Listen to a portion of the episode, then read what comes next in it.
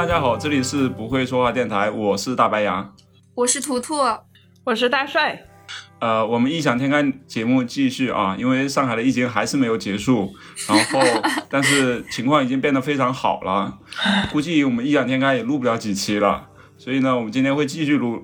然后我们上一期不是说过嘛，我们我们要聊一些历史话题，拓展一下我们的边界。然后呢，我们这一期呢，我们就决定真的要聊一下历史话题，拓展一下我们的边界。正经一你看，我们说到做到呀。我们本来就是，你看，本来觉得我们是一个特别不靠谱的人，但是我们现在就是往靠谱的路上越走越远，就是。就是说到什么我们就做到什么，想到什么我们就立马去干，对不对？对对对。但是我们觉得历史话题本身就会感觉有点严肃，所以呢，我们要找一个好的切入点聊，对吧？聊出我们的风格，聊出我们的特色。嗯，是的。那什么是好的切入点呢？哎，我我我我们准备啊，穿越一下，就是回到古代，就是我们这一期呢会聊一些历史人物、历史名人的一些爱情故事，对吧？或者他们的感情生活。嗯。然后我感兴趣的肯定是和我一样是古代的一些独立女性嘛，然后 我就分享一些公主和独立女性的故事，比较符合我个人的。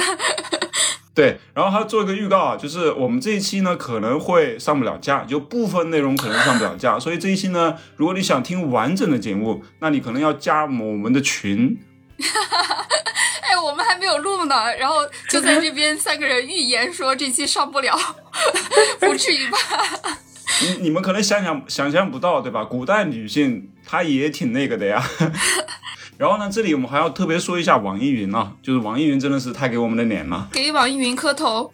网易云在我们疫情期间一直帮我们推荐，然后以至于我们现在。就有点膨胀了啊！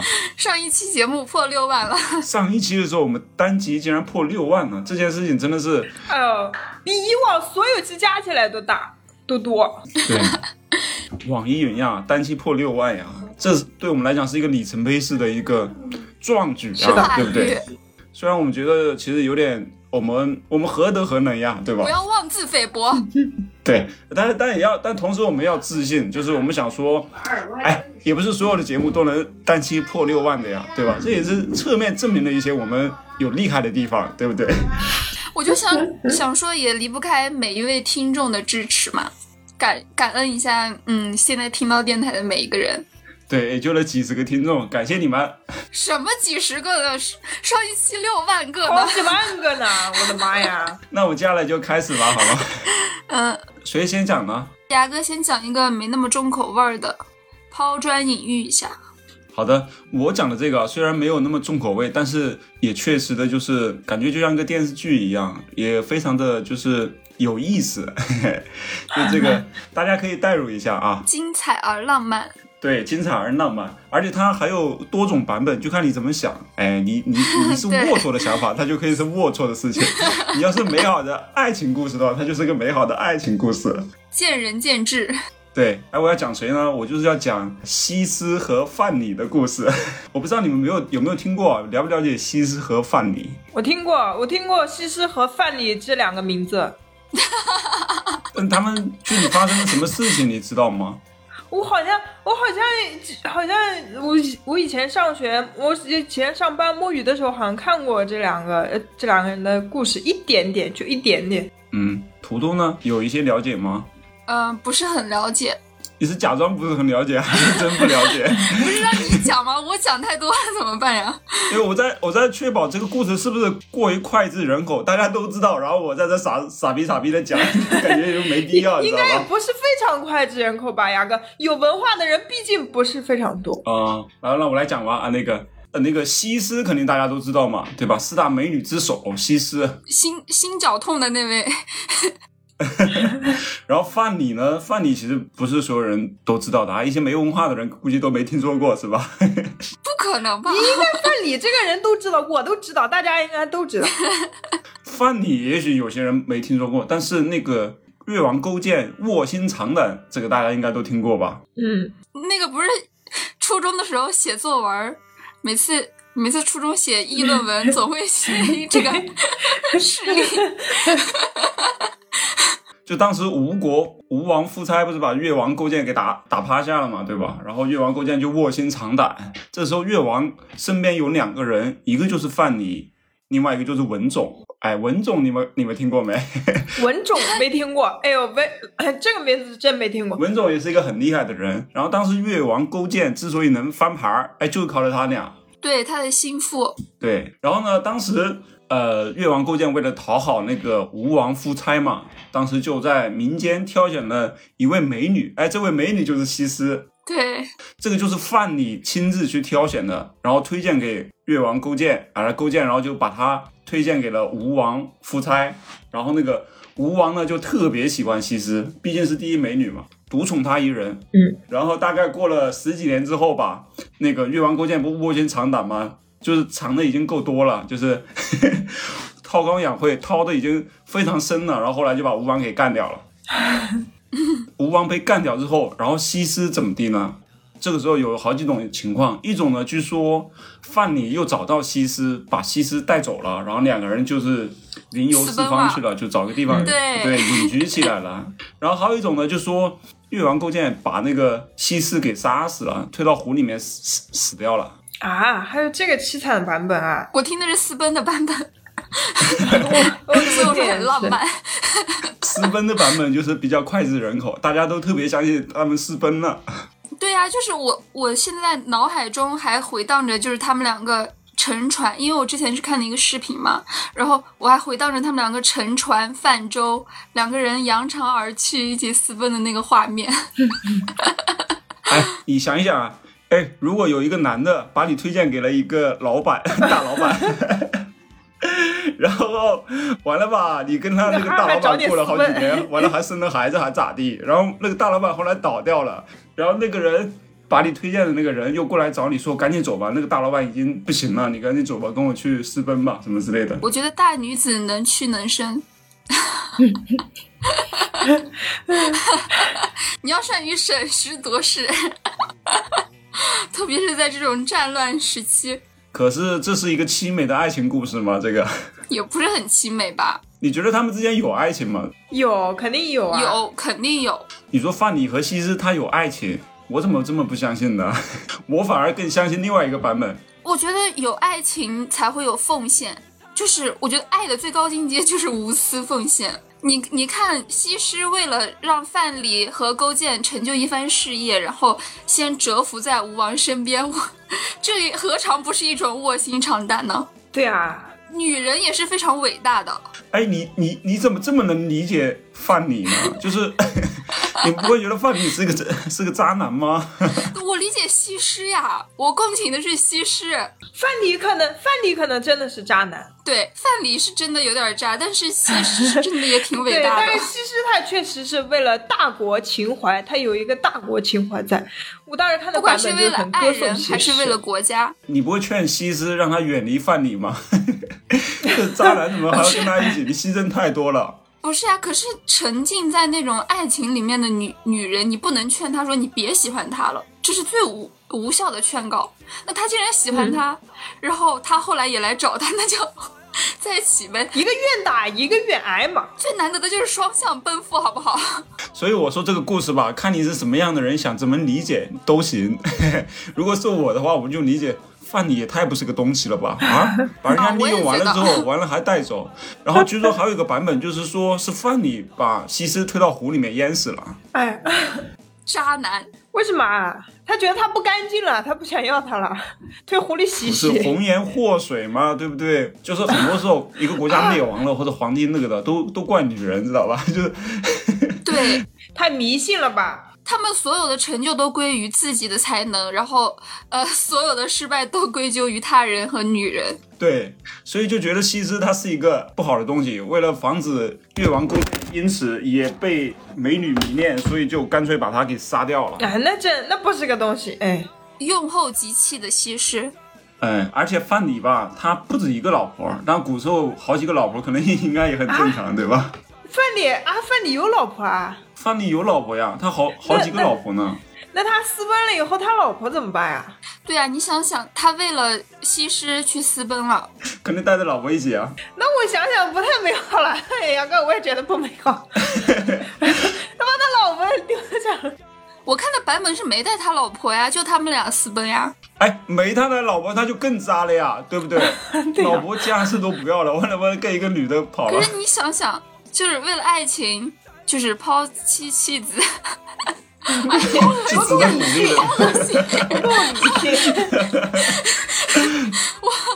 我也说不通了，这说不下去了，这个 我不你行。看，这个不管不管是哪个版本，不管是哎西施跟他就是私奔了，还是说被越王给杀了，还是说被那个 范蠡给杀了，这这件事情都不是一个都不是一个好事情，感觉，对啊，而且我都从中看不到爱情。爱情可能确实是有的，但是这个站在人性的角度上吧，确实难说不过去。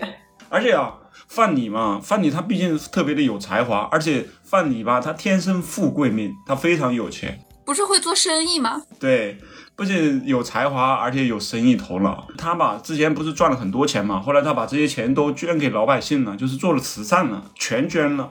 就说全捐了之后，然后就偷偷的去私奔了。因为当时越王不是战胜了吴王之后嘛，他就判断越王肯定要把他杀掉，因为他过于功高盖主，就太厉害了。是的，然后呢，他当时就跟文总讲说：“我们赶紧撤吧，不然这家伙肯定要把我们给干掉。”然后呢，文文总就不相信，然后最后果然越王就把文种给干死了。啊对天哪！然后范蠡偷偷的逃跑逃跑了，如果他带着西施的话，也挺感人的。哎，啊，据说据说他后来去跑到山东的一个海边，然后去做做那个卖海产品，后来又富起来了。所以就是有金刚头脑，就干啥都错不了。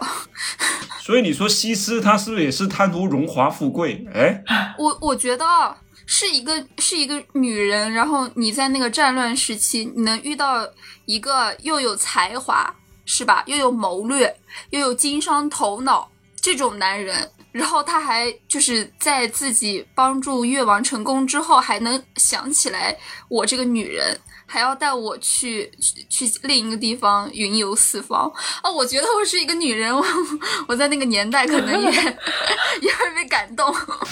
哎，你你看这个啊，这个词儿，你看他用的词儿啊，叫云游四方。哎，说不定他带到一个村子里面，带他去喂猪去了。那不是我理想的养老生活吗？而且而且还时时刻刻防止着，万一越王派对吧，派一些人来暗杀他们。哦，那是那是过得有点有点不安稳，有点提心吊胆。我觉得西施如果就是不跟范蠡走的话，她可能也活不命不久矣。因为你想，她是前朝的国王、国王的女人嘛，一般都是会被当朝皇上给杀掉的，赐死的，嗯，或者玷污。哎，反正 古代女人的命运都是不由自己的。哎，对，这这个也是非常的唏嘘啊，就是现在那个那个朝代，就完全自己就是一个工具啊，嗯，对，工具。就是所有的事情都你是决定不了的，决主宰不了自己的命运。对，所以变相的来说，可能范蠡带他走，其实是比较好的一个选择，比较稳妥的一个选择。范蠡带他走，哎，他想拒绝估计也难。就是我就说他其实没有选择性，就是范蠡说我带你走，你能说我不去吗？我不去，我就要死。我不去，我跟我我跟勾践也行啊。哎呀，你勾践觉得肯定会勾践那么杀他的呀。那么随意的男人吗？卧薪尝胆的那那么一个男人，这太狠了呀！怎么可能？对，这种心狠手辣的男人，连连自己的左膀右臂都杀害。哎但他不是也有点喜欢西施吗？是吧？对啊，没有很美女肯定都喜欢呀。对啊，这不是那种感情上的喜欢，他就是喜欢他的色相。他可能占有一下之后，完了就把他杀了，也是有可能的，。就玷污之后把他杀刺死。你就你想想，就是她是你敌人的女人，哎，跟吴王睡过，各种，反正男人的各种自尊心哎作祟，然后再加上他对自己都那么狠，而且西施她也年纪也大了呀，对吧？这十几年过去了，西施怎么的也得四三四十岁了吧，三四十岁了。她战胜了吴王之后，那美女还不是一大批？嗯，也是。我刚刚是说，其实西施她没得选，她即使就是她她不走的话，可能被杀死。那如果她拒绝范蠡的话，她比如她去重新找一个人嫁了，我觉得她也也很困难，她就可能没有这样的一个选择权，她只能跟着范蠡走，或者说范蠡把她杀掉，她也是没有办法的，命运完全不在自己的手上。牙哥，你这么一说完了以后，感觉这段凄美的爱情故事不再爱情了，感觉就是权权衡利弊以后的最佳选择。对，而且我觉得这个故事里面嘛，范蠡他也太厉害了吧？就是我说范蠡怎么什么好处都让他占了呢？对吧？钱他有，哎，美女他也占了，完了他还能扶持一个国家，对吧？他自己的这种抱负也完成了，对啊，才能也施展。然后他还啥事儿没有，而且名垂千史了。对啊，而且不想不想富还还得富，还非要让他富，对，这好事怎么没放我身上？所以我觉得范蠡真的我太佩服他了，有才华的男人干什么都不会错，但是没人性呀。我绝对不会把。我喜欢的女人献给别人的。哎，也也还好吧，其实我觉得也还行吧。我觉得也不一定当时喜欢，万一他他后来才喜欢你呢？你你怎么知道这个爱情是什么时候萌生的呢？万一是他战胜了吴王之后才萌生的爱情呢？不是吧？他们俩，他们俩不是，他们俩不是老早很很早以前在他们自己国家就认识，然后就萌生了那个感情吗萌生？感情那个不一定是什么时候萌的呀。有可能是浅浅的感情吧。好了，我这个讲完了。我我接下来讲一下太平公主和上官婉儿的故事吧。牙哥讲了男女，我就讲一下女女。好的，好的。哦哦，你讲是女女啊！我操，哦，是女女啊！我的天呐两个。确实，就是我讲的是是有有传闻说他们两个是有可能是那个，因为因为是那个嗯上官婉儿她不是后来是被唐中宗纳入后宫了嘛，其实是唐中宗的妃子，但是她并没有葬在就和唐中宗合葬，然后她葬的是太平公主他们家的墓里。而且，嗯而且就是今年前段时间，他们不是呃曝光了，就是展对外展出了一下那个呃上官婉儿的墓志铭嘛，是太平公主亲自写的，就也非常的感人。里面有两句话是这样：是潇湘水断，呃，晚尾山青，千年万岁，浇花送生。就是就是意思就是你一离去，天地失色，千万年后，希望还有人像我一样记得你。天哪！你知道吗？就各种，但是他们两个之间的感情其实是扑朔迷离的。有人说是就是闺蜜情嘛，也有人说就是那种死同穴，属于那种嗯，就是合葬在一起的那种 感情也说不清。而且他们还是情敌，曾经就是抢过一个男人。我的妈呀，这么刺激吗？对，他抢过谁啊抢那个崔实是一个宰相，长得特别特别帅。然后这个嗯崔实是靠自己的色相做到了宰相。他本来他本来是上官婉儿的情人，然后被太平公主看上了，然后太平公主就硬抢过去了。然后传闻中上官和太平因此就就是反目成仇，成为情敌了。所以他们两个的之间的感情也是扑朔迷离的啊。我可以先讲一下太平公主，再讲一下上官婉儿。他们两个本身也是非常的风流。就我先讲太平公主，太平公主，呃，你们应该都知道，就是她跟武则天是非常像的嘛，所以就备受武则、嗯武则天的宠爱。但是她为什么叫太平呢？是因为她小时候曾经以给他的外祖母，也就是武则天的妈妈，呃，去嗯祈福为名，然后就是说出家了，然后她成为一个女道士，道号是太平，所以她就是叫太平公主。后来就又有那种吐蕃那边的人过来要求和亲嘛，但是太平公主和皇上皇后肯定是不愿意的嘛，所以他们就想了个办法说，太平公主已经出家了，然后在宫里修了一个道观，然后叫叫太平观。然后就说她她出家了，但是就是这么一个女道士，她的风流韵事特别的多。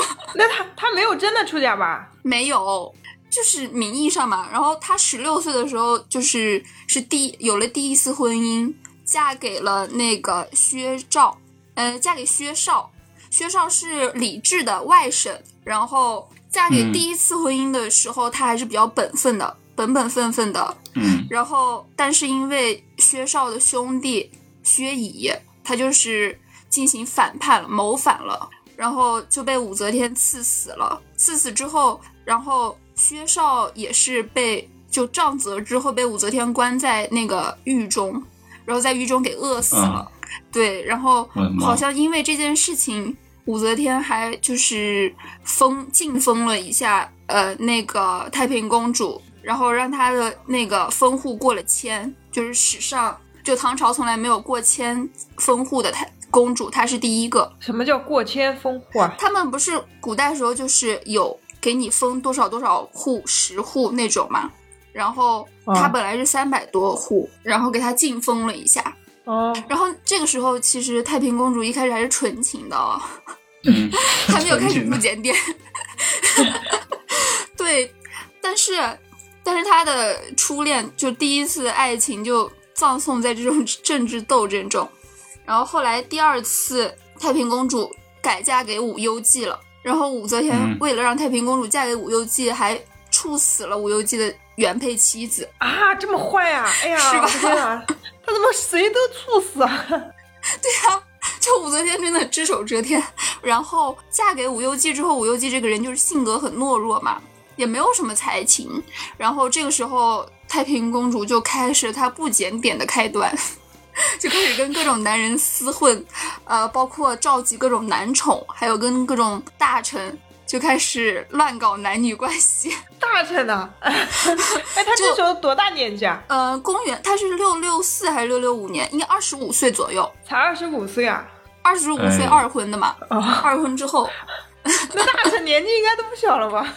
大臣有有的年轻，有的年长，反正各种。有一个传闻是说，好像太平公主有一个原因是为了用自己的身体去稳固她母亲的这个，哦就是拥护的这些臣臣子，就是帮助她母亲天哪！巩固政权嘛。但是也是谁知道呢？就是，然后他在这个过程中就是厮混，就是曾经急召二十名身材健硕的美男到自己的宫中，一起吗？天哪，太可怕了！对，妈呀！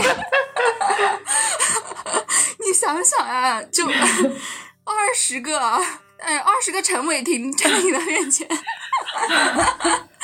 二十个彭于晏，那个凤求凰，凤求凰的那个原型是他吗？传闻好像是，但是他的那个历史背景是什么南国呀，什么国，反正反正凤求凰的那个历史背景好像改的有点乱，嗯，对，好像是，然后他他妈还有男宠，好像是哎，对啊，我记得那个那个女的不也是一大众的男宠？哦，和宋威龙。关晓彤、宋威龙对演的那个是吧？对哦，那那是，嗯是呃，我我提问一下啊，那个 你提问，就男宠这件事情，对你们女人来讲是不是一个理想？是是，都是公主，差别怎么就这么大呢？就是如果你们有权有有权有钱之后，是不是也想为所欲为？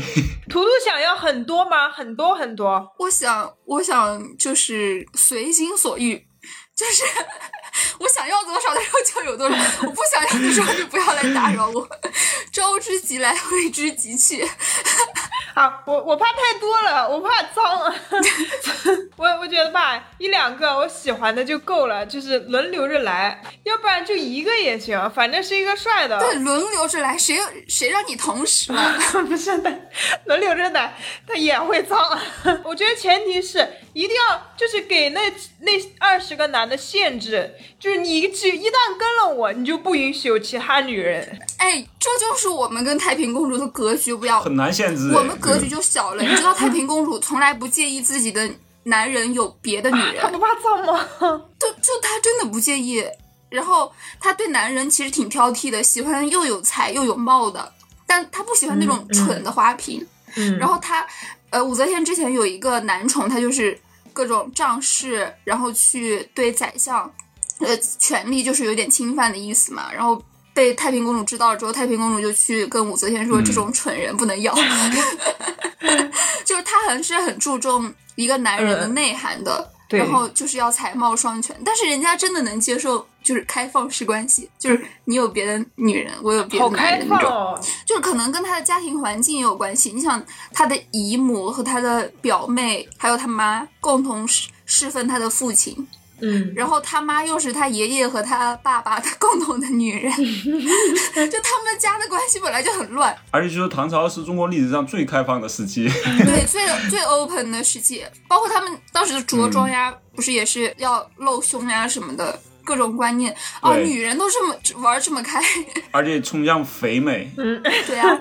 而且唐朝的时候其实是看不起白人的，啊、对，嗯，有很多外国人进来，就是唐朝很多很多外国人，就是欧洲那边的人来嘛，然后但是他们当时就是长得可能鼻子特别高，然后眼窝又特别深，当时就就是在中国人眼里他们是很丑的，而且他们当时就营养不良的感觉，他们。当时是称中国人为白人，啊然后如果有家里有女儿嫁给东洋人，就就嫁给那些洋人的话，就会被别人看不起。嗯，蛮夷，就当时属于嗯我们、对对对，属于我们国力在世界上也非常强盛，然后思想也高度开放的时候经济各种都很发达，但是一发达衍生出来这种男女关系就难免就是 open 不少。然后还有一个故事就是有一天那个太平公主召了四个男宠进自己的宫中，第二天早上她的侍女去打扫卫生的时候，发现四具男男的尸体。就一晚上给玩死了，啊，我听到太变态了吧这个，我的就就妈以前以前就玩的很开。啊，我突然想到那些日本日本的那些。对吧？那些变态的那些东西，哎你说日本人是不是就跟唐朝学的？嗯 对，哦啊，就。唐朝时候，他不是就一直就是来中来中国唐朝学习嘛，嗯各种建筑呀、文化呀。对，就估计开了眼了，他哎是。哎也是，天哪，那得深入交流啊。然后刚刚我不是提到崔实吗？就那个靠色相做到了男宰相的那个男的，就长得特别帅。然后他一开始是投靠那个武三思那边嘛，武三思就是上官婉儿的一个情人。然后后来他就是通过各种办法又认识了，搭上了那个上官婉儿之后，然后嗯跟上官婉儿成为情人期间，又被太平公主这边给抢了嘛。然后他自己是就是私事侍奉太平公主就算了，他把自己的妻子和两个女儿还送给了太子去伺候他们啊。他还有妻子女儿，天哪！对呀、我古代好乱哦，我的妈呀！古代男的，这样看牙哥真的太良家妇男了。没有爱情呀，你你说这，你们这 有爱情吗？这个啊，你说，哎，我现在我们这里讨论一个比较严肃的问题啊，就是。你看他们之间，这就是纯粹的肉体上的享受嘛？你觉得他们之间，呃，肉体和爱情其实是可以分开的，对不对？就是他们其实也有爱情，肯定是可以分开的。那肯定，那肯定，那这个肯定是的，我我认为在，现代也是可以其实。我我个人的观念观念里面哦，一直都认为灵肉是可以分开的，就是可能有些人他就是跟你灵魂上非常契合，但是他跟你肉体上对对，是的，是的，不是的。那么合。但是有些人可能跟你身体上非常的 match，但是他跟你灵魂上没什么共鸣，所以现在才会有什么炮友呀什么的和 soul mate 呀什么。外国人不是很多，就是外面都会有一个就专门去进行就是约票的一个那个一个人吗？你还你还自己把词给译了一下，哎，不是，这里严肃一点讨论，就是我是说，OK，我承认肉体和爱情它可以分开，或者说可能你要需要两个人跟你契合嘛，对吧？嗯一个契合爱情，一个契合肉体。对，是的。不是不是，我需要一个人都契合，但是如果不行的话，那 分开也是没有问题的。那我估计有点难。哎，也不是分开也是没有问题的，也不是这个意思。就是能分开那呃最好。不是是不是？不是，什么叫能分开？当然最好。那是？这样啊，那他们呢，可能就是？一开始就是？什么太平公主啊，或者什么那些啊，对吧？上官婉儿那些，他可能一开始是？有爱情的，然后呢，他后来想说，你你给我爱情，但是？得不到，就肉体上满足不了我，那我就找一个有肉体的，对吧？然后呢，爱情。在跟你相处的过程中，我发现我越来越不爱你了，这爱情可能会消失嘛，对吧？那我就再去爱另外一个人，然后肉体也是一样的，就是但是他同时有二十个，呃，他就是可能吃的太饱，就大鱼大肉吃的有点太多了呀。对，包包括他又富丽堂皇，权倾朝野，是吧？他不缺这些嗯各种东西，然后他又看，你看她第一任丈夫又在权势的斗争中给死去了，她就觉得可能面对了很多这种争斗，真正的爱情扑朔迷离，然后还不如就纵情享受当下。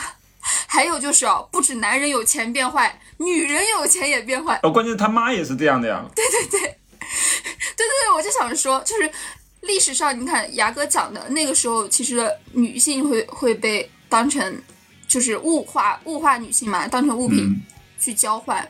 就权力斗争的牺牲品，但但是在武则天这个时期呢，男人也是 男人也是物化的，也是一个牺牲品。对，就是还呃那个张昌宗是一个帅哥嘛，他本来是太平公主的一个男宠，长得就面若桃花，身材修长，然后然后太平公主不是不介意自己的男人有别的女人，她把张昌宗献给自己的母亲。然后，然后武则天母亲欣然接就受特别特别喜欢他，对，特别喜欢他。然后张昌宗跟武则天在一起当了男宠之后，又把自己的那个兄弟张 易之献给裙带关系武则天，介绍给武则天，就两两男就是和和兄弟一起共事一年。对啊，就就其实是一样的。我觉得只要谁掌握了那个主动权，掌握了权势，另另一方可能就会被物化。哎呀，那我我刚才其实想要讨论一下，我在我我认为我看来吧，就是爱情和肉体吧，它分不开，就是肉体吧，它和爱情它是一体的，就我很难把它去分开。我不，当然你你肉体上你不一定，不是一体，当然你不一定最好了。肉体真的享受啊。我认为是这样的，哎，我我做不到，就是把肉体和身和你和这个爱情给分开。哎，我也没做过，我也是我不知道能不能做到。但是我觉得，但是我觉得这是两码事。对，我也是觉得这是 两码事。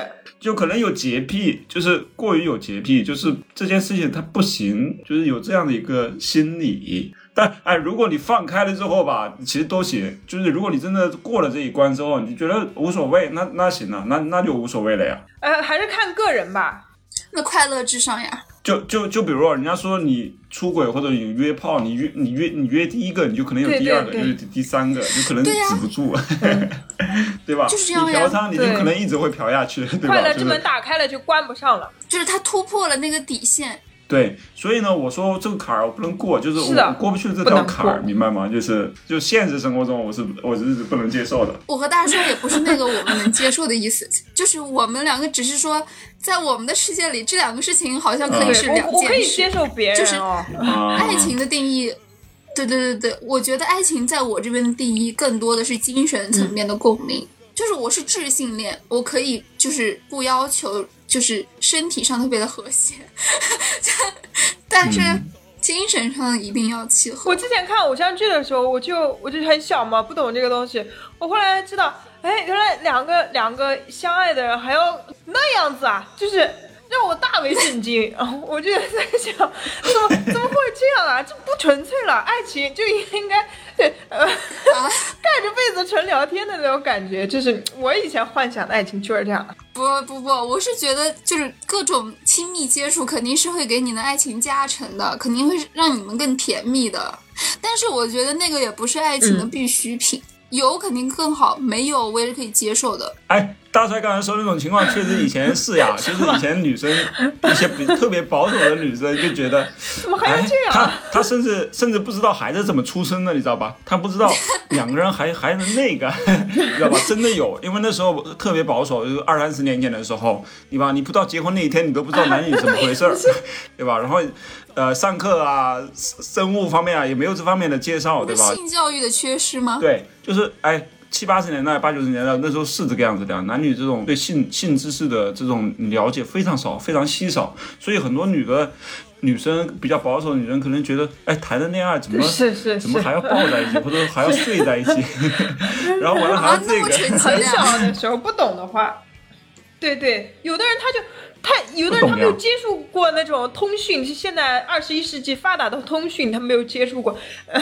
是但是大帅那样我接受不了，大帅跟我一样大。小时候不是小时候，就很小的时候，就你以前以前在没有接触过性教育之前，你也不知道这方面的东西吗？你第一次知道的时候，可是你爸妈不会接，不会不会牵手，不会拥抱吗？哎，那时候爸妈不会的呀，完全不会讲这种但是事情的。牵手牵手拥抱这个我这个这个我是我觉得是很正常，两个两个情侣就嗯很正常的行为。哦对呀，对，就哦，对啊那那你那你还觉得这个那就行，不要带着被子纯聊天儿，这样行。哎，就是那个世界里面，他们觉得牵只能牵手，没有其他的了，知道吧？就是两个人在一起就是牵着手，然后一起过日子。但是他其实不知道还有很多啊，对吧？更深入的一些事情。嗯那时候父母嘛，就是基本上父母之间其实没有任何亲密接触，在孩子面前不太会有，嗯，也不会说这件事情。我是到了高中我才知道女人怎么生孩子的。啊，高中才知道。高中哎，你们那代怎么比我们落后很多？我记得小学五六年级的时候，我们班男生就开始开黄腔。我差不多也是，哎，他虽然开黄腔，但是他具体怎么回事他不知不知道，你知道吧？就是开黄腔对，是有的你不知道他，在讲什么东西。但他对性知识完全不知道。不是，我跟你讲，就我们这代人接触电脑什么的很早，那些男生很早就、也是也是，呃，他有资源，知道对，吧？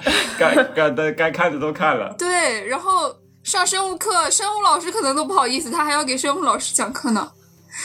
对对对，哎呀，确实，男生真的很很早熟，我觉得男生比女生早熟很多。对对，就是我们班上那些男生，我就很烦。初一上上生物课的时候，激动的要死，那一一帮男生一个比一个激动，翻开第九页，说我给你讲，我到现在都记得是第九页，禁忌哎，之夜。那时候你知道吗？那时候那时候我们那个生物课老师是个女的，你知道吗？那个女的就会被男的男生调戏。我们也是，就也不是调戏，就是生物生物老师会一笔带过，就会讲的很不详会。起哄，不知道吧？比如如果讲到身体结构的时候、构造的时候，对吧？你那些器官什么的，你要说出来吧，对吧？要说的时候，然后男生就会起哄，你知道吧？第九页就是一个男的，一个女的，然后他们身体的所有器官结构。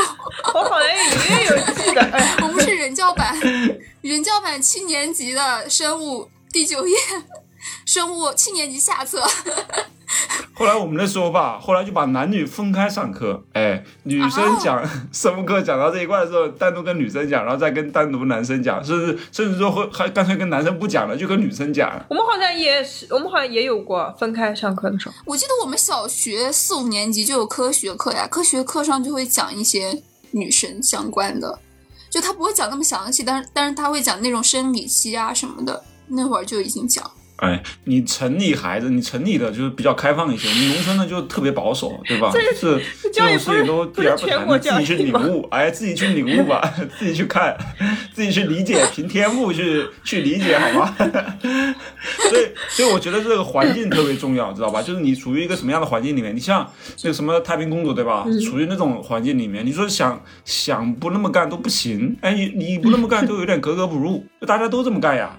什么大家都这么干的，武则天那么干而已，他一人之下，万人之上。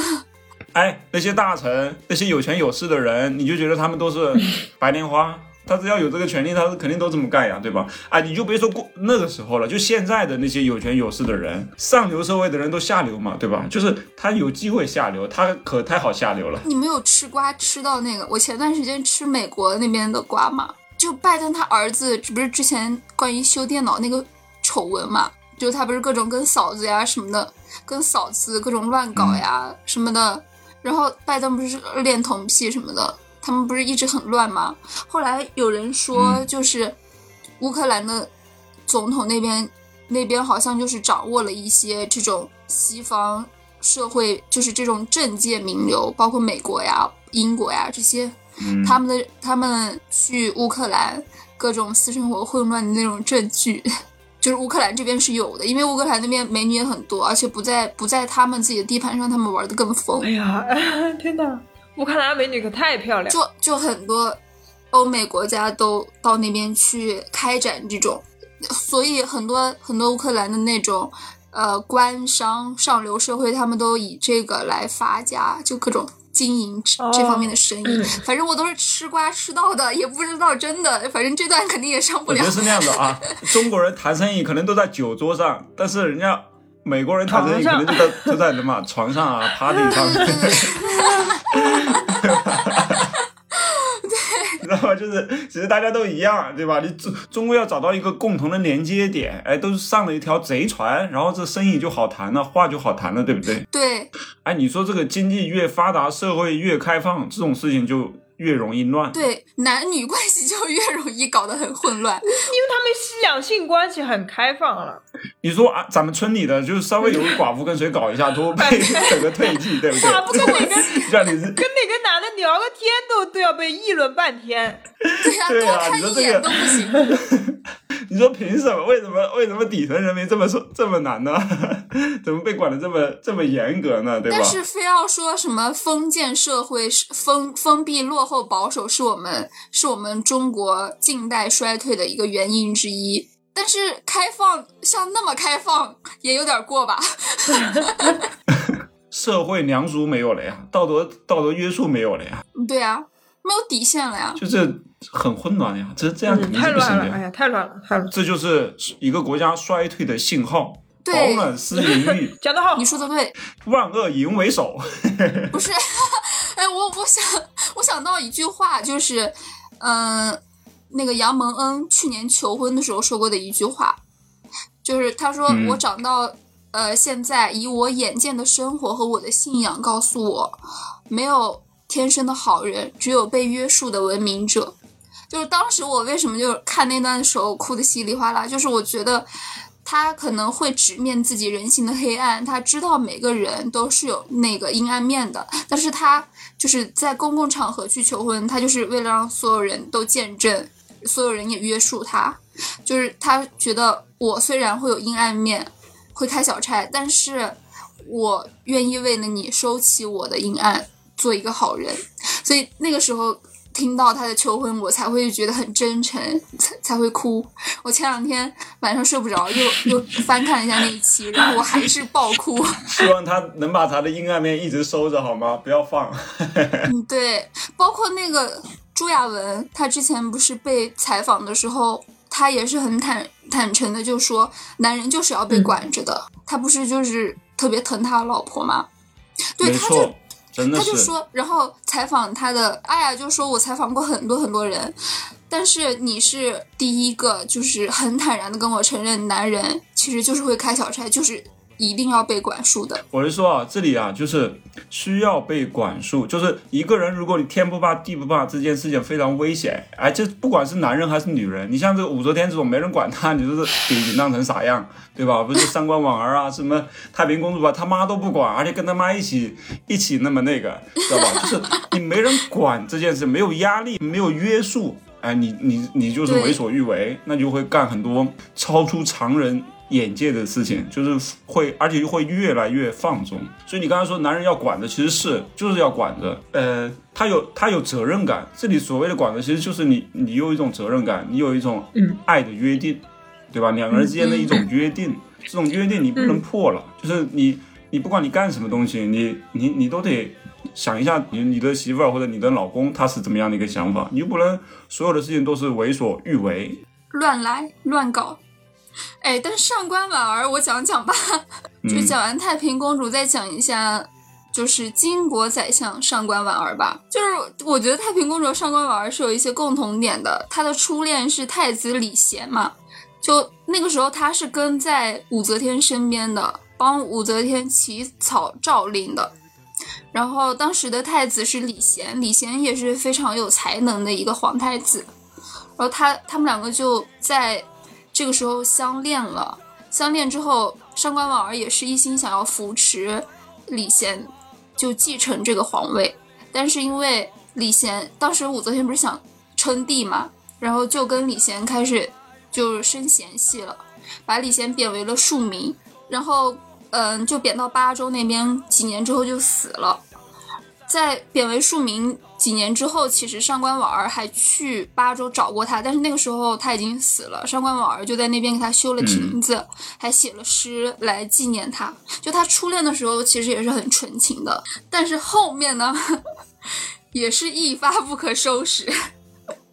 就是他的初恋在政治斗争中无疾而终了，然后他后来就开始想转移注意力，就搞事业嘛，嗯就开始不断的就就是干宰相的活儿，嗯，批奏折呀，然后包括帮武则天面见一些大臣这些，嗯就是就是十三年间就一直是专心事业，在这个过程中呢，哎，刚刚我给你们讲的那个太平公主献给武则天的那个张昌宗，你们记得吗？嗯就那个美男子。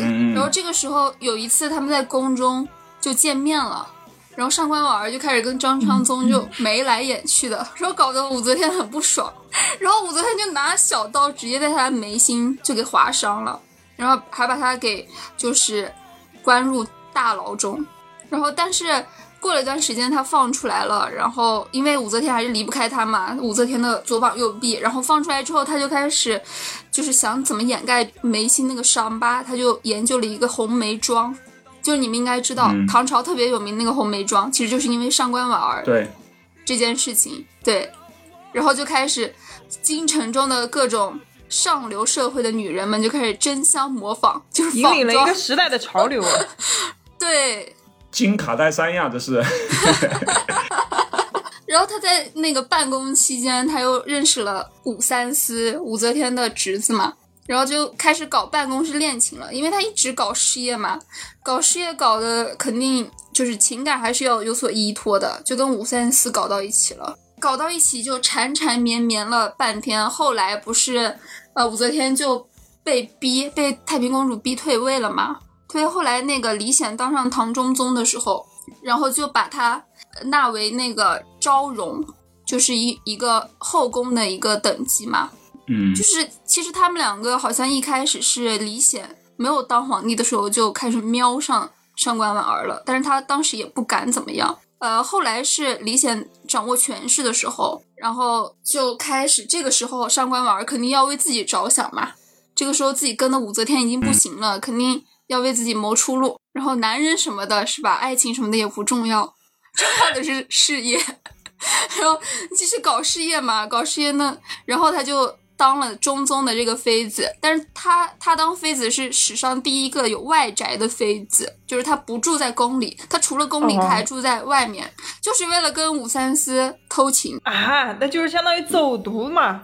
还有还有跟就是跟还有还有跟崔实，就是武三思是呃崔实是他通过武三思认识的嘛，就就是那个跟你们讲那个宰相，嗯，你们记得吧？啊 反，正他们的关系都是错综对，错综复杂，就是把自己的儿子，呃，不是把自己女儿、妻子都送出去的那个宰相。嗯然后他就就是不断的跟各种男人搞一起，但是我觉得，我觉得一开始其实他还是相信爱情的，只是他的爱情在政治斗争中牺牲之后，他就他就开始不相信爱情。他跟上官婉儿一开始都是挺好的，但是我觉得他们是被爱情伤了，或者是被身边这些情势给伤了之后，他们才逐步走向男女关系混乱的这个局面的。就跟现在的很多渣男渣女是一样的，我甚至有些共情。上官婉儿在她自己的爱情中，她有很多男宠吗？就是她两两个皇帝啊，两个皇帝啊，两个太子呀，然后各种宰相呀，还有这种五三思什么的，乱七八糟的呀。嗯那是有点乱搞。但肯定没有太平公主多嘛。她应该还是有爱情的。其实其实因为她是才女嘛，她其实很喜欢有才能的人。她的初恋李贤，他就是非常有才能。他当时不是就是在当太子的时候监国过三次，在三次监国期间都展示了自己的才能。然后我看，我记得我之前看影视片段，李贤和上官婉儿就不是没有结婚，就在宫里就偷情。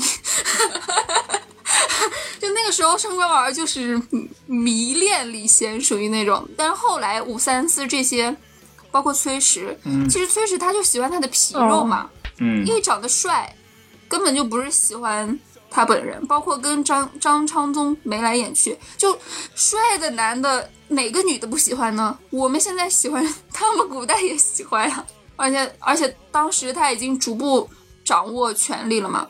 他当时不是当后来当了中宗的妃子之后，然后当时中宗的皇后是韦氏嘛，就是韦氏当时是想当第二个武则天的，然后他当时还把自己的男宠也送给了韦氏，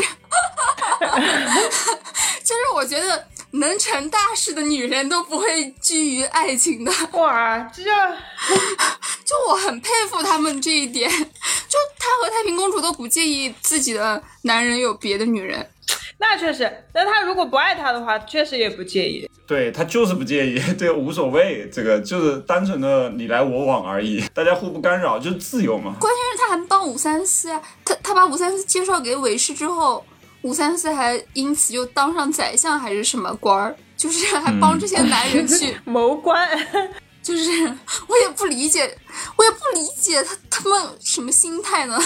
有点像现在中介。中介，对对对，哎，不是，是像劳保，我这里就接着说一下武则天吧，好吗？就是简单梳理一下她。嗯，可以。武武则天她也有清纯的时候，也有一些清纯的故事。因为她十四岁的时候就进宫了嘛，那时候，嗯，李世民还在，李世民才四十岁。然后她进宫之后呢，就努力的想得到李世民的宠爱嘛。后来李世民就把她纳入妃子了。她那时候其实也也是李世民的迷妹，一个小罗小妹妹喜欢一个大叔，知道吧？特别有能力的大叔，所以他非常他非常非常喜欢，所以就想尽一切办法可以得到他的宠爱。然后呢，但是他但是李世民见的女人可可太多了，对吧？就是对这种的其实也没有什么兴趣。但是呢，李世民的儿子李治对武则天非常喜欢，李治是武则天的迷，弟，迷弟。这个三角恋是传递的关系。对，然后后来李世民死了之后吧，李治他就刹不住了啊，他就跟武则天搞起了暧昧，然后到最后，然后他们就走到了一起。堂而皇之的乱搞，嗯，这不是也乱伦吗？跟美国现在不对啊，古代乱伦太多了呀。对啊，跟他后妈搞到一起去了。但是他跟他后妈其实就是岁数也差不了太多，对，就是武则天当时是二十三岁，然后李治是十九岁，也就差了四岁，姐弟恋，这不是图图向往的吗？和我差四岁正好。对，然后他们就在一起了，然后后来李治就把她就是娶了。后来李治后来不是要快死了吗？然后他就为武则天准备了很多，准备了很多后事。就是李治死了之后，武则天就开始掌权了，然后就行行使了非常多暴力的那种政治手段。后来呢，他就养了一堆男宠，据说他有三千男宠。那不是很正常吗？那不是很正常吗？为什么男的有三千佳丽，女的就不能呢？什么叫很正常在皇？室来说确实不。是啊就谁当皇上，对啊，谁当皇上，谁谁有三千个对象，那不是很正常吗？你被你们一说，我也觉得很正常了。哎，他们他们不能一晚上只只只招一个事事情吧？都是三千个呢，就嗯一晚上招一个得招个好好大几年呢。太夸张了吧？男的一晚上顶多也就一个。不是男的，男的呢就当然就不行了呀。哦，也是。李治死了之后呢，那个武则天就开始放开了手脚啊，大肆招募男宠。然后其中里面比较有名的，呃，比较厉害的有这么几个啊，一个就叫第一个就叫薛怀义，薛怀义听过没？这名字是不是有点熟悉？知道最最最有名的，他本来就是一个普通的民众，啊，就是个卖药的。然后后来呢，被那个千金公主，有一个公主叫千金公主，也是武则天的女儿。然后薛怀义就被千金公主给看上了，对吧？然后他就把薛怀义献给了武则天。武则天用完之后发现，我靠，这太好了，这个 用完之后太好用了，用对，而且那个就是薛怀义，他身材非常的魁梧，然后长得又很帅，对吧？身体强，所以这个男的，这个男的是胜在呃身材，不是相貌，是吗？身体，哎，吃 吃身体相貌也，嗯，也相貌不是也很好吗？而且我觉得当医生的，相貌不可能差的呀。当医生的肯定很了解女人，肯定很了解那种天哪！身体构造，哦，对对对，说对是卖药的，哎，可以补身体呀，他是 肯定懂得如何讨好女人。调理，是的，是的，是的。对，说不定他有可能吃点什么，呃对吧？壮阳的药啊什么之类的。身体也得调理的很好。对对对对嗯然后武则天可太喜欢他了，就是一直为了他，就是帮他升官。我看啊，最大的官当到了叫梁国公，那武则天也不可能就只宠他一人呀，对吧？后来他估计也越来越不行了，然后武则天就开始喜欢别的人了。然后呢，这家伙就有点飘，知道吧？就不把自就不知道自己是怎么个回事了。然后呢，武则天就有点不太宠幸他了。然后他呢，然后他就很生气。他有一次，有一次，他就一气之下把那个武则天的明堂给烧了。明堂你知道吗？大胆，太大胆了！明堂是什么？我还真去过。有一次我去洛阳的时候，我去看了。现在明堂里面啊，就剩一个，就剩一个底座。是干嘛的？明堂其实就是那个武则天祭祀啊什么的地方，就是相当于是就在宫里面的最核心的一个位置。然后他把明堂给烧了，后来武则天也就把他干掉了。他还不想活了吧？武则天真的一一路上就是各种处死各种人。对啊，这男的，这男的肯定也不想活了，你这干出这种事情，那武则天什么样的人，他不知道吗？他奔着找找死去的。哎，那个明堂里面啊，非常的华丽。哎，有一次那个河南卫视那个春节嘛晚会里面有一个场景，就是在明堂里面，全是金色的，穿着金色的衣服，有一堆女的在那跳舞。我来搜一下就行了。哇，还蛮恢宏的。那他。真的该死呀！然后呢，那武则天也不能空窗吧，对吧？然后呢，武则天呢，他就武则天就不可能空窗呀，他有句话说也有别的人呀。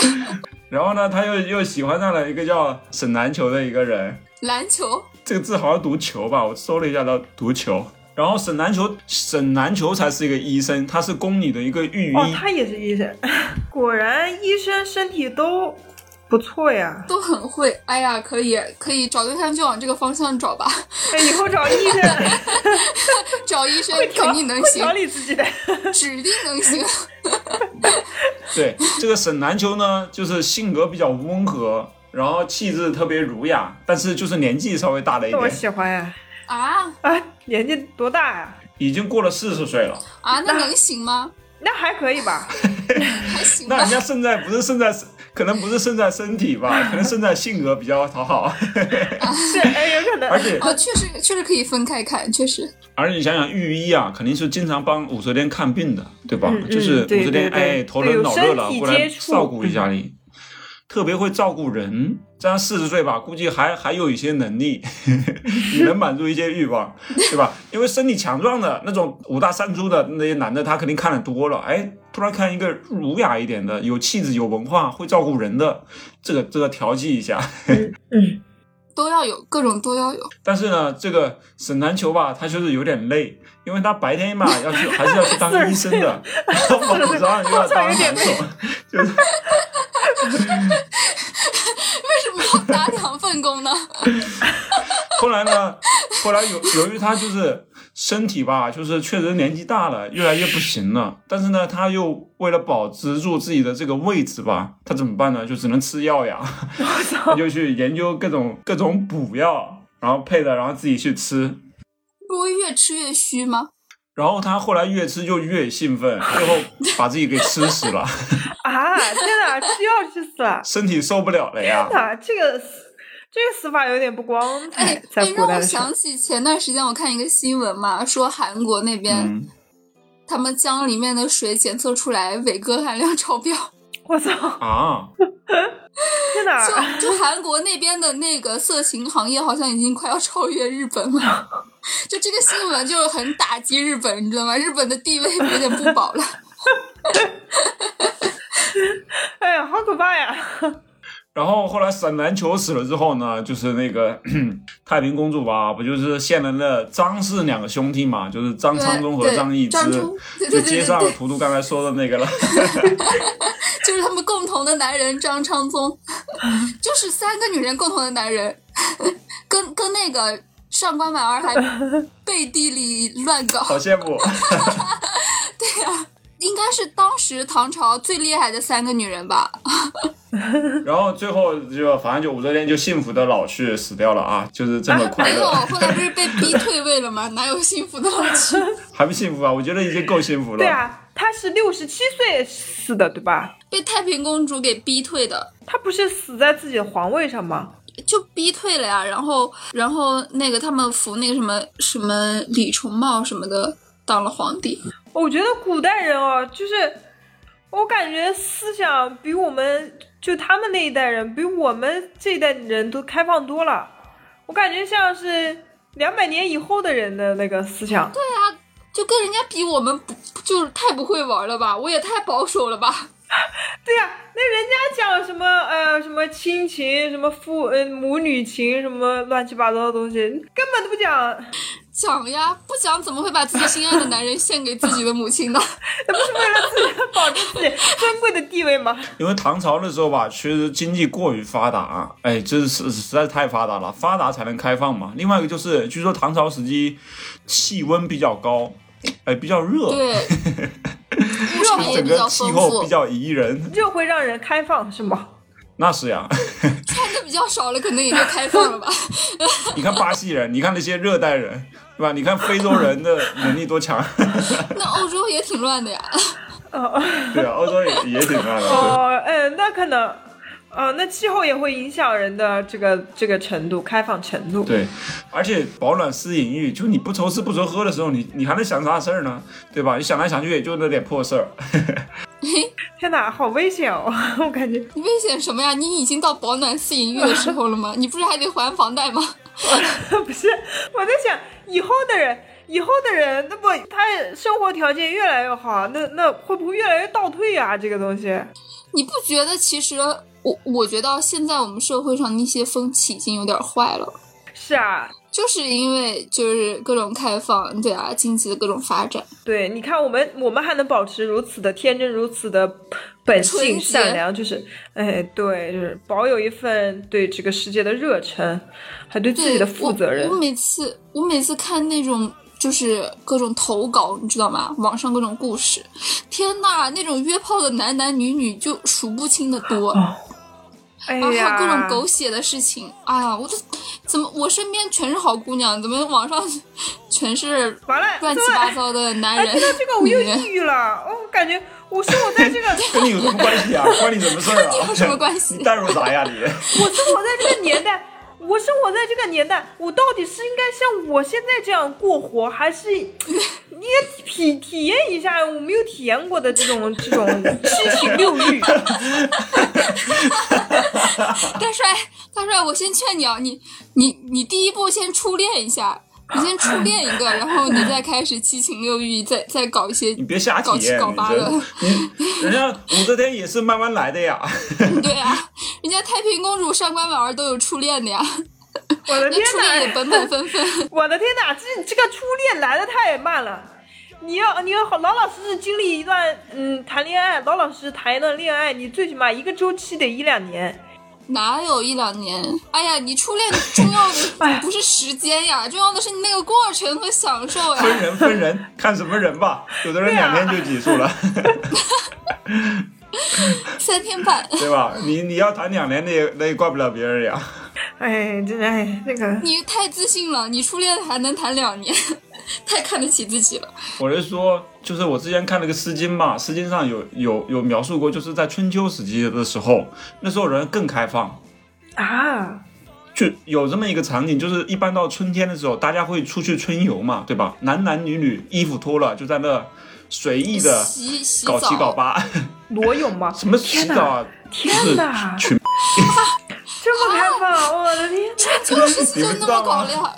我不知道啊。对啊，就是一个交配的季节呀，就就动物世界嘛，动物的世界，哎，到了春天一个交配的季节，不是，那我觉得那个时候可能是还没有建立这种三纲五常，就是还没有建、建立这些道德伦理的这种束缚。对，那那时候孔子在忙着呢，孔子说你们不能这样呀，你们有道德呀，要伦理呀，你孔子之后才慢慢的哦。建立起所以，所以真的这样看，孔子真的是非常伟大的。是伟大的，但是这方面也未必。哎呀，我觉得真的没有孔子就没有现在如此端庄、衣着整齐的我了。你你也可以衣着不用太整齐。哎，文明没有文明人我我是觉得啊，没有孔子还会有，就是其他各种子的，就是肯定会有人出来去约束一些行为的，这是我们走向文明的必经之路。哎，你看欧洲它没有孔子嘛，所以你看他们就比我们开放一些嘛，对吧？是是的，是的，还是有关系的。然后那个大帅，大帅该你了，你讲一讲你的清纯美好的爱情故事。好难啊，我感觉这期聊完以后，我又抑郁了，我不知道怎么活了。不是我们讲了男女，讲了女女，啊讲了讲了男男男，呃，不是大帅应该讲男男了不。讲男男，就是哦，图图刚刚不是说唐代算是我们中国最 就是叫什么这个男宠最盛行的时代嘛？其实还有个时代是男宠最盛行的时代，就是西汉的时候。哦，对对对对，西汉的时候呢，他他他主要是就是西汉的皇帝有这个嗜好，大部分我感觉 我看了一下，哪个皇帝没这个嗜好呀？很多皇帝都都我看了一下，西汉大部分的皇帝基本上一个不落，就是他，我感觉这好像已经形成了一种风俗文化，就自己没有没有搞上哪个。皇帝拖后腿了呀？这个这个不行，这个不能拖后腿啊！这个，我要是当皇帝，我该干嘛我也干嘛呀。不是他们不是说那种 gay 的基因其实是会遗传嘛？哦对对就是对 gay 有两种两种就是成因，一种成因是基因，然后一种成因是后天的影响。对，是他们就说西汉皇帝就这一个一整个朝代就姓刘的基本上没有没有男宠的人，你就是这个刘姓基因，就是这个 gay 的基因在这个血里面的，融在这个血血液里的。我我今天要讲的，我跟你们讲个什么故事呢？就是这个故事还是蛮经典的，就是汉哀帝跟董贤的故事。你们你们知道吗？没听说过，赶紧赶紧细细讲一讲。就是哦，我跟你讲，哎呦，我刚开始看到这个故事的，哇，我磕了！天哪，作为一个唤醒了我这个腐女的一骨子里的基因，就就和我看到太平公主上官婉儿一样，就是磕到了。是吧？啊，就是真的磕到了。你们可以可以直接代入一下那个古偶。就汉哀帝他，呃，他的位置不是他那个叔叔传下来的嘛？他叔叔，他叔叔也有一个男宠，然后他叔叔因为底下子嗣要死的死，病的病，就基本上没有传人了，然后最后传给他了嘛。然后他还在太太子的时候，这个董贤是个什么样的？是个什么样什么样的角色呢？就是他爸爸托关系给宫里托关系，让董贤。当上了太子舍人，太子舍人就是太子宫里面的类似于侍卫。然后这个时候，这个时候，嗯，这个太子跟董贤他是没有特别多的，就是正面的交流的，只不过是一个像像是一个那种小宫女，一个默默无闻小宫女，然后皇上皇上在那边就是没有注意到她那种感觉，就是只是知道她而已，因为这个时候她还没长开嘛。然后呢？后来太子继位的时候，董贤他也跟着，因为做了太太子舍人，他就跟着太子一起升迁了嘛。然后升迁以后，他就去守宫门了。然后就他们两个，他们两个见面次数就少了，就开始分开了。那这段时间就是董贤开始发力，开始长个子、长脸的时候了。等等到，就是等等他身上都长得非常完美了以后，他以一个非常好的皮囊，哎，他们就制造了一个相遇了。这时候那个董贤那个大帅哥，他就已经长开了，然后他就时常在镜子前面感叹：“哎呀，自己空有一副好皮囊，但只是干这些没有营养的工作。”就是只是在城门打打杂，他觉得他应该去干更有意义的，就是利用好自己这副皮囊。哎，正巧这个机会就他应该来了。出道呀，他。对对，他就是他心里就是这么想的。不是，就是什么叫没有意义的工作？用脸赚钱就是有意义的工作，是吗？你们他觉得他这副好皮囊应该用到正道上。那不是也很肤浅吗？嗯啊，然后哎，这一天董贤十八岁的时候，他这一天他在殿下面报时辰，就皇帝上朝的时候，他在殿下报时辰，哎。那个皇上就正好看到他了，嗯，远处有一个很扎眼的美男子，那是他是谁呢？然后他第一第一反应是这个男的很帅，第二反应这个男的有点眼熟，然后他就上前去问了一下，你是你是董永？哎，不是不是，童女，这七仙女的是。他说呃，他说 跳跃的有点快。这没文化的就容易差，这感觉。刚背的没背好，背差了。我继续继续。你是你是董贤否？嗯嗯，那个董贤他就说，哎呀，是的，我就他就说，哎，我是董贤，然后他我就是我就是你从前的那个舍人董贤，哎，那他们两个从此的关系就一发不可收拾了。皇帝啊、看到这个董贤，就长长相绝美，然后就感觉人也很活泼，很就是叫什么邻家少男的感觉。他整个人，嗯他就就是性格也很好，你知道吧？邻家少男，陷入了爱河。对，就就你就想象那种现在那个玛丽苏女主的感觉，就呃，开很开放，很活泼，然后大大咧咧，然后就这种感觉，所以因此嗯就讨得了皇上的欢心。从此以后，他的官路就再也挡不住了。这个董贤就开始变成了皇上的进士，就是专门侍奉皇上的，然后就一路升官，蹭蹭蹭，就跟你刚刚那个武则天旁边那个人一样，就一路蹭蹭蹭。然后他他还有过一个很丰很很叫什么光辉的战绩，就是一个月那个一个月汉哀帝给他打赏了有几千万，就是在我在我们现在的这换算成我们现在这个钱啊，大概有几千万到一个亿一个亿的样子。我以为我以为你说他他最牛的事迹是什么？是一个月侍奉了他多少次？哎，那这个这个，我跟你讲，汉哀帝有了他，我我真的我最磕的是什么？就是汉哀帝对他是真爱，就是汉哀帝有了他以后，他基本上就很少去宠幸他他宫里的妃子了，他就就天天就跟他睡在一起了。女人有什么好的？还是男人香？对，就是这样。后来他不仅给他一路升官，还给他的亲朋好友，就跟他沾亲带故的人一并升上来了。然后后来那个皇帝他不是，他还非常体贴，他不是就就是一直让这个董贤在他身边陪他嘛，就回不去。那董贤老婆在家里就就也比较寂寞，董贤在这边他也没有无亲无故的，对吧？然后他就把董贤老婆一并接到宫里来了，跟他们一起生活。来加入我们，我不是来拆散你们的，是来加入你们的。好体贴啊！然后就就这样，对对对，他就很体贴嘛，很为人考虑。然后呢，你 就这样还不够，然后他把他把董贤的妹妹也接进宫里来，他娶了董贤的妹妹。我他妈全家他这个爱 你就娶你妹妹，对，爱对爱他，把他所有的亲人搞过来一起陪他，你知道吗？就娶了他妹妹，给他妹妹封了一个很大的官职，就是，嗯，说是仅次仅次于皇后的一个官职，呃，仅次于皇后的一个头头号。你看这人家就很有责任感呀，对，真真的是。真的对他非常非常好考。虑的非常的周全。对，就是怕的，就怕他孤独嘛，就考虑他的精神，不仅考虑他物质，还考虑他精神。哎呀，这是什么？这就是爱情呀！这就这就是爱情，是，我也觉？得肉体和爱情都得到了。是是是，他我真的他他们都说汉哀帝对他是真爱，从此以后他们四个就一起快乐的过日子了嘛。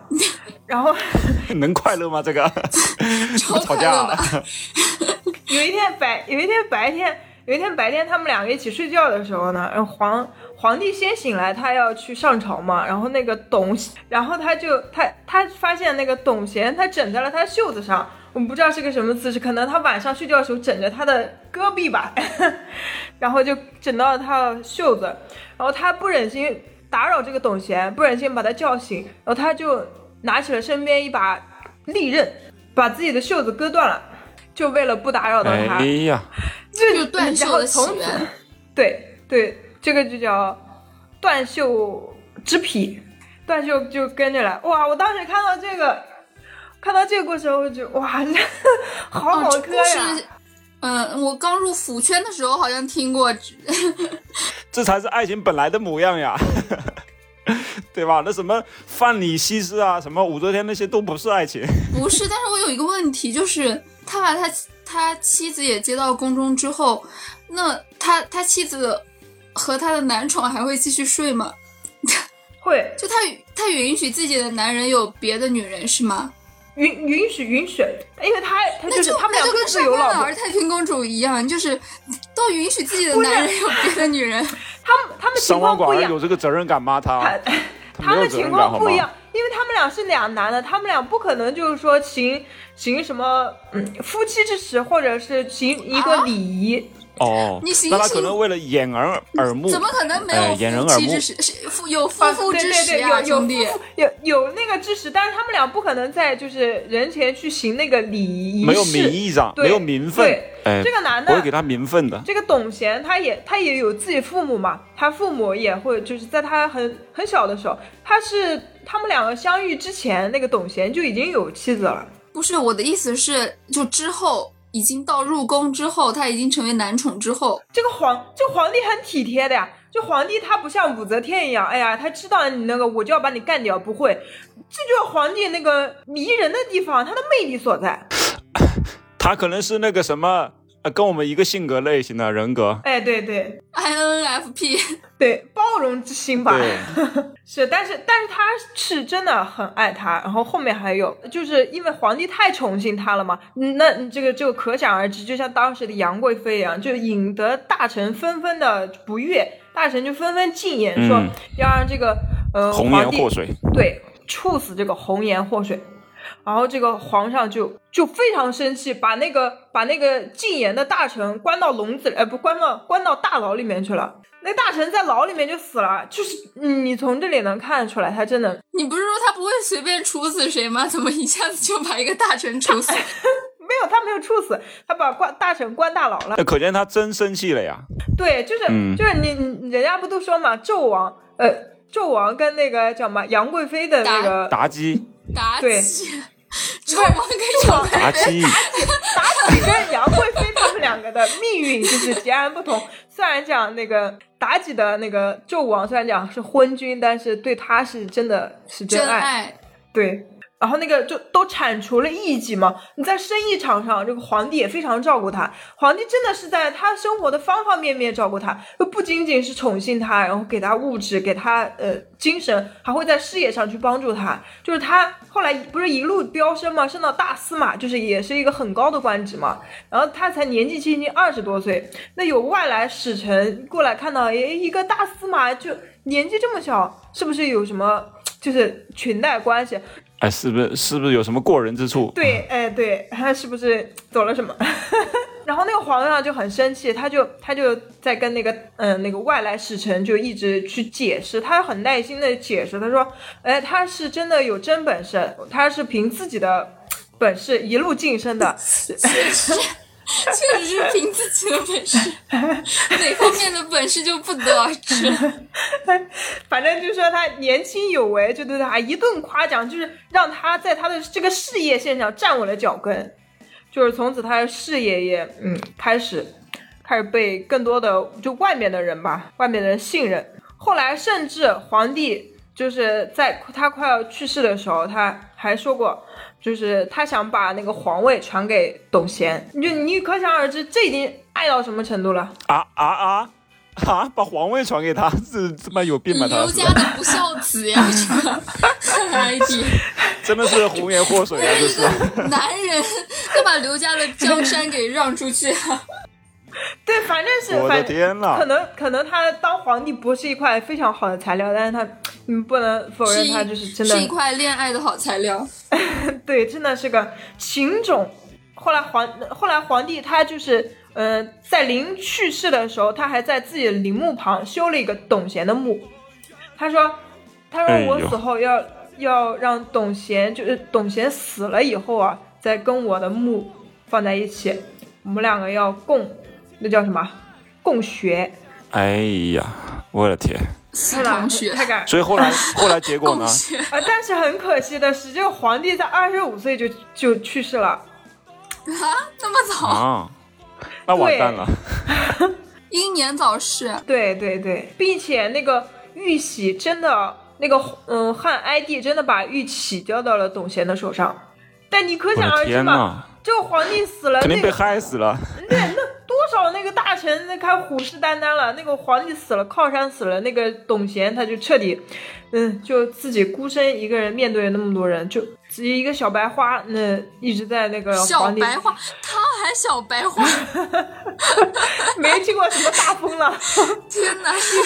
那这不会有好下场的呀一直。都靠我对，反反正最后最后就把他逼死了吧，就是王莽王莽他们就带着一众人吧，最后把他逼死了，但是他是最后是自己跟他的妻子就是双双殉情。但这哎，这个结局真的是很让人殉情很让人唏嘘。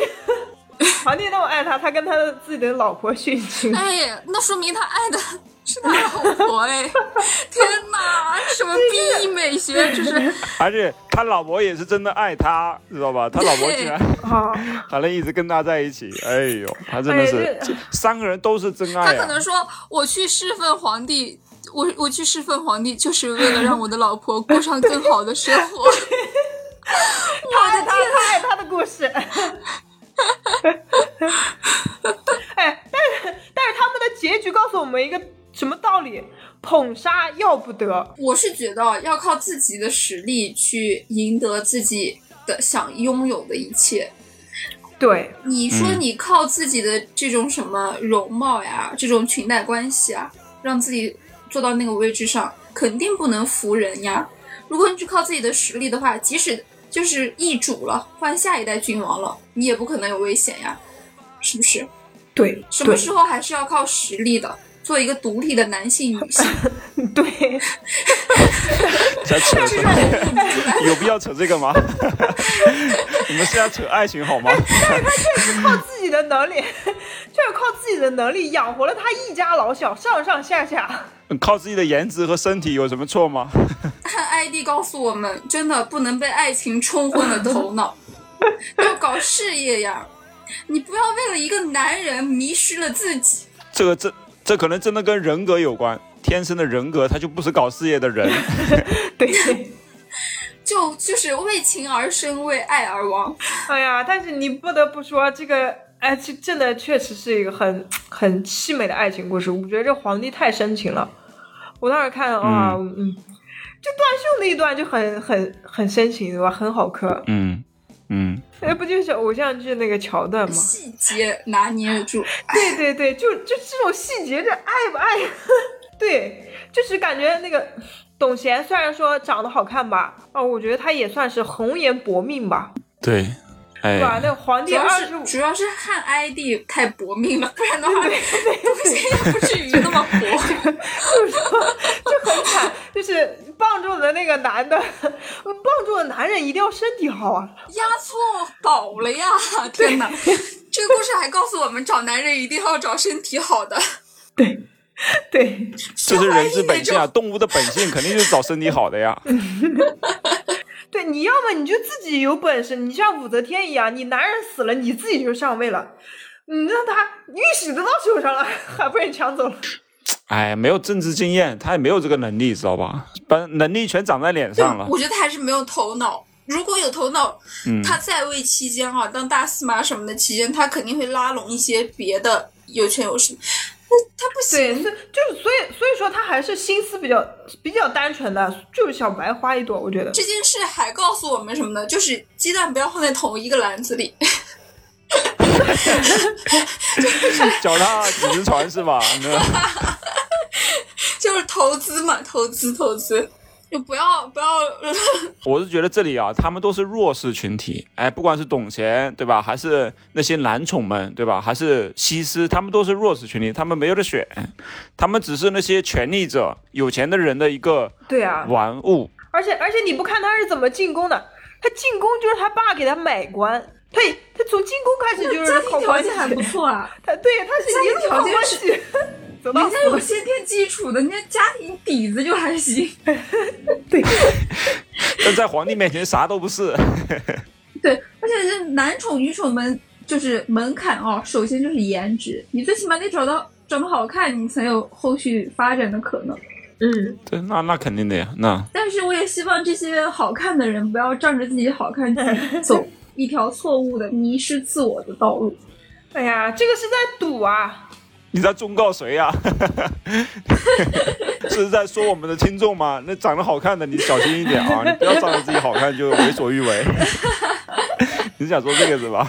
啊，忠告一下我们的听众啊，你们好自为之，长得帅的，你们这些帅逼们，你们你们这些美女们啊，小心一点啊，不要乱搞。把持住自己，对，哎呀不，要不要在物欲横流之间迷失自我。那人家不追求，人家就不追求爱情，就追求肉体，就怎怎么了？就你你你你也不能说人家怎么地，对吧？也他就是是个人选择吧，独立独立嘛，对吧？你就独立自主对。你你喜欢什么你就去追求什么。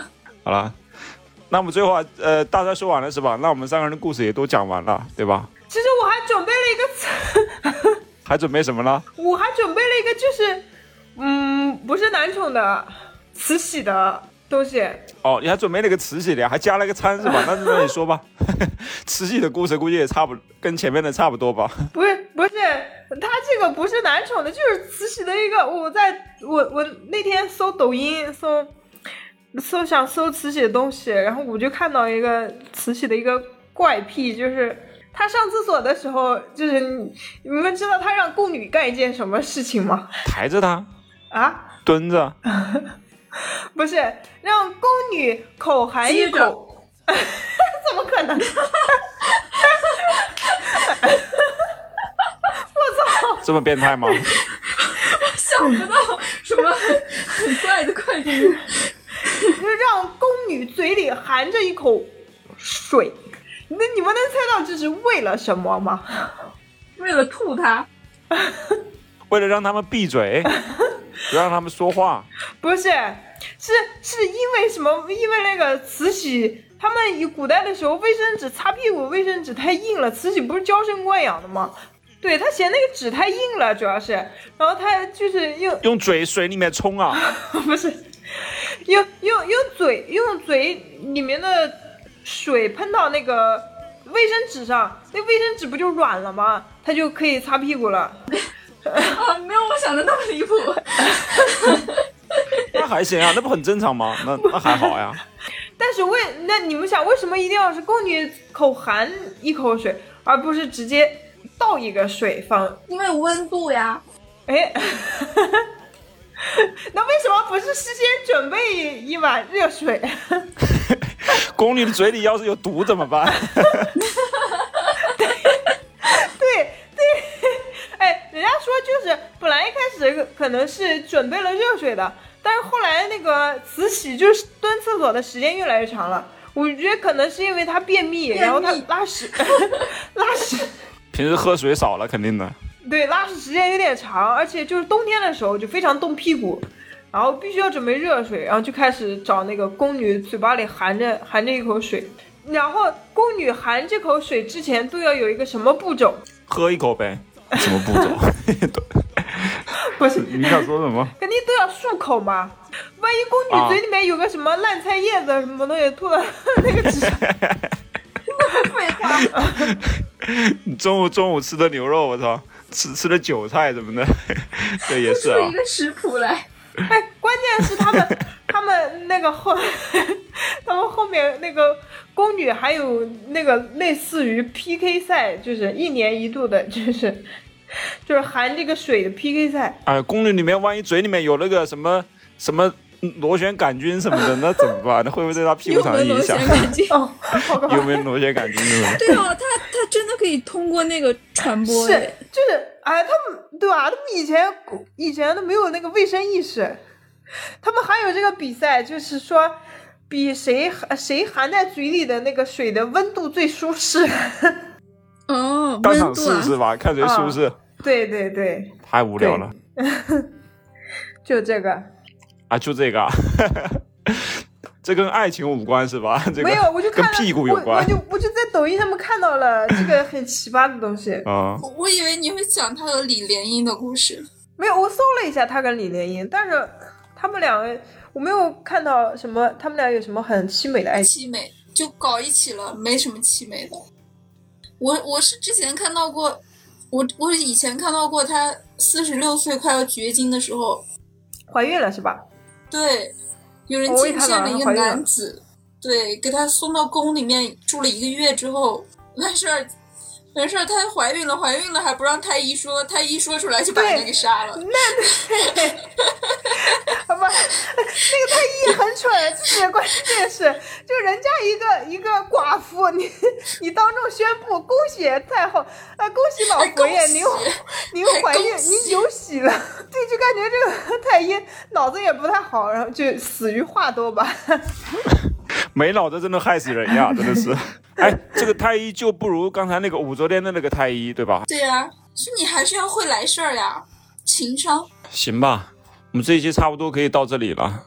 然后古时候的人的爱情故事还是 还是一还是很混乱的，大家大家都差不多对吧？都是人，就不管是现在还是古代，大家都都可以很混乱。就你如果追求爱情，也可以好好的追求爱情；如果你好好追求肉体，你就可以尽情的追求肉体，对吧？啊，也不能尽情的追求肉体吧。要 克制，自律给我约束自由。哎对克制，对，万恶淫为首。什么都要有一个度，包括这个也是。就是你纵欲过度了，总总是不太好的，不太健康，身心都会发生一些畸形的转变。对，对，你会，哎，你会，就是这个，也就是一种瘾嘛，对吧？这种瘾过于大了之后，就会碍事儿，会有很多事情你就正事儿干不了了，就只能一天到晚干这事儿了，对吧？影响你的判断。那行吧，那我们这一期就到这里吧。哎好，的然后呃，希望大家能给我们留言、转发、评论，一键三连，一一键三连，谢谢啊！我是大白牙，我是图图，我是大帅，拜拜。拜拜。拜拜。